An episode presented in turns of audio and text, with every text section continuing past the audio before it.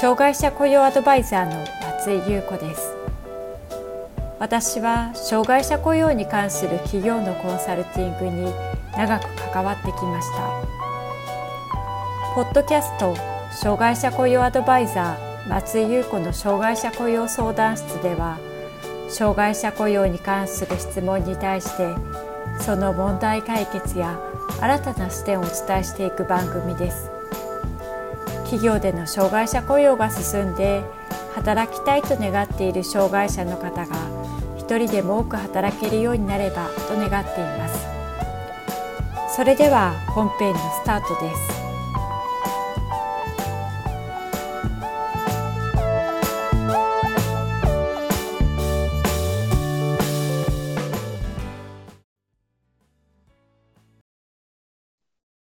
障害者雇用 .com の松井です。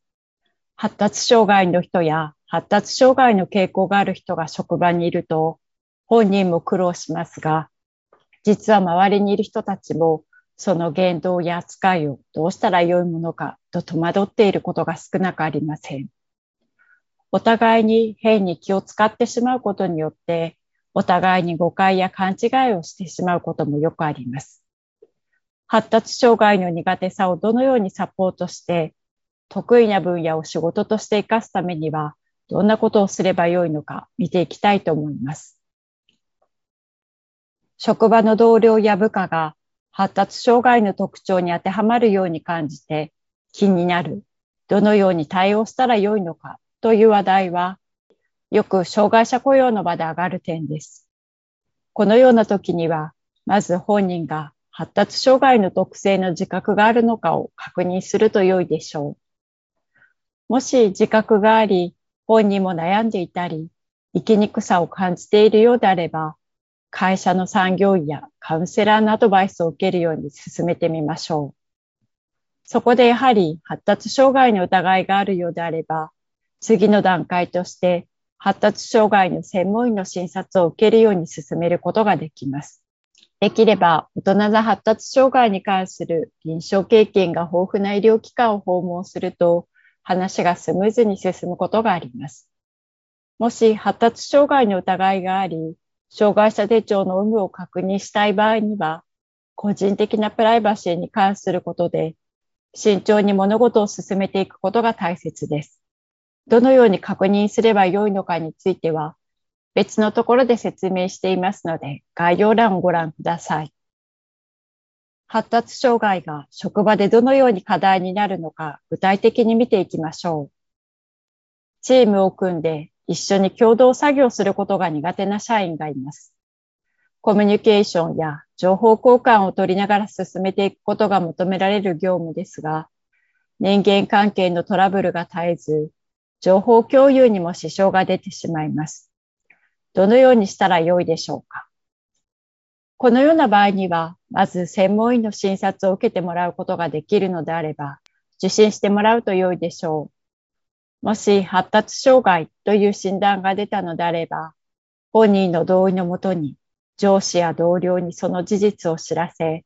発達障害の特性を正しく理解してもらうことができます。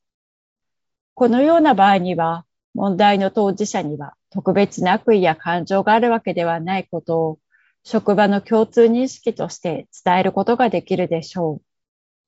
可能であればコミュニケーションの多い業務よりも一人で担当できる業務を割り振ったり、他の社員を指導したりする必要のない仕事を任せた方が良いかもしれません。トラブルの解決例としては次のようなことが考えられます。会話がうまくいかない。会話が食い違ってしまい、指示がうまく伝わらない。このような場合には、指示のポイントだけを整理して伝えるようにしていきます。また、常識がわからない、言葉遣いが悪かったり、上司に敬語を使うことができないということがあります。誰にどんな口調で話しかけたらよいのかを指導していきます。臨機応変が効かない、規則が守れなかったり、状況の変化に起こり出すという場合にはどうでしょうか？規則が変わることや状況が変化していくものであるということを教えていきます。聞いてみるとトラブルの一つ一つは小さなことが多いようです。一つ一つ丁寧に指導して解決していくようにすると良いでしょう。ある社員は遅刻が多いせいか仕事が片付かず残業も長時間に及んでいます。取引先とのアポイントの時間を忘れてしまって問題となったこともあります。時間にルーズな社員を改善する方法はあるでしょうか？発達障害の特徴の一つに時間の管理が苦手ということがあります。時間に対する認識がぼんやりしていたり、予定が把握できない、それぞれの要件の重要性を判断することが難しかったりすることがあります。このようなケースでは、スケジュール表の活用を教えたり、アドバイスするのが有効的です。スケジュールは月単位、週単位、時間単位などに分類して、やらなければならないことを書き込み、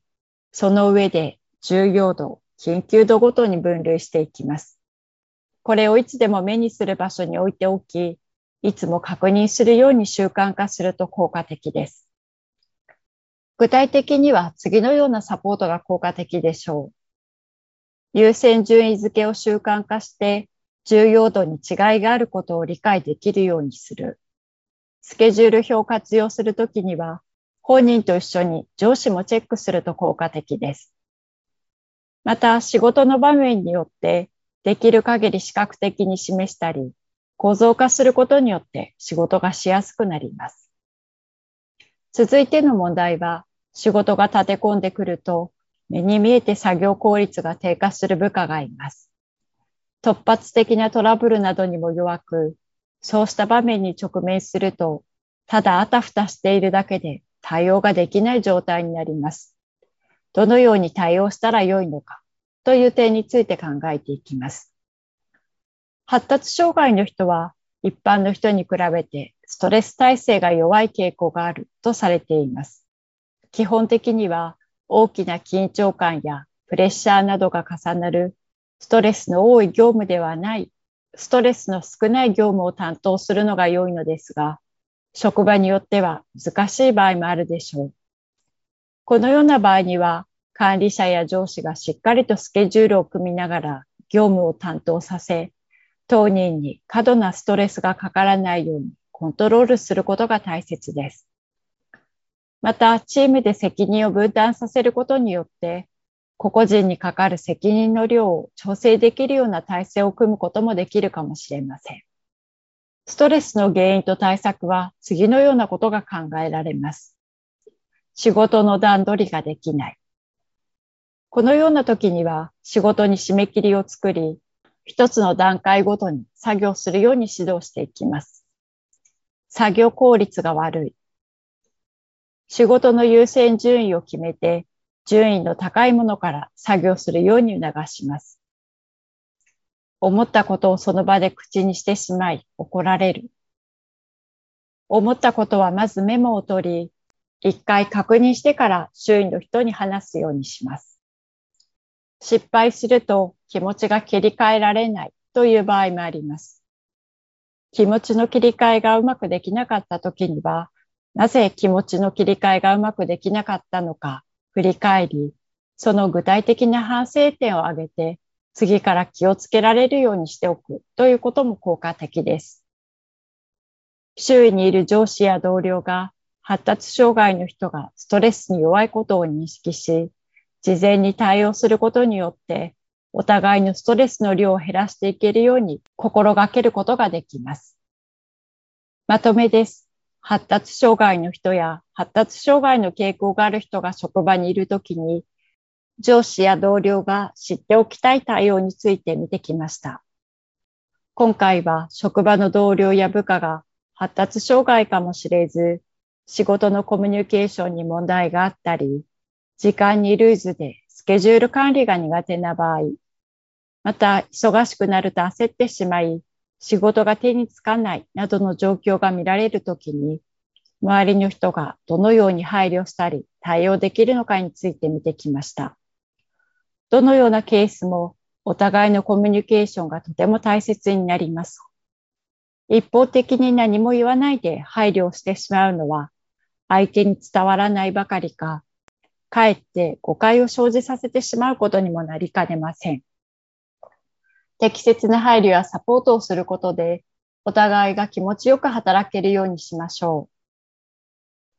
う。障害者雇用、社内で推進する方向けに無料の個別相談を実施しています。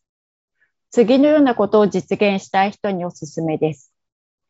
組織の中で障害者雇用のプロフェッショナルになりたい。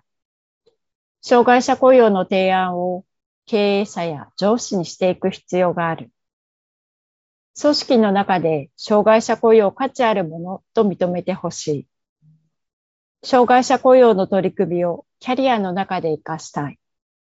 問題や課題を解決できる力やスキルを身につけたい。関心のある方は下の概要欄からご覧ください。定期的に企業の障害者雇用に役立つメルマガを配信しています。詳しくは概要欄からご覧ください。障害者雇用相談室では、あなたの会社の障害者雇用に関する相談を受け付けています。こんなことが聞きたいというテーマや内容がありましたら、障害者雇用 .com のホームページにあるアドレスへお寄せください。お待ちしております。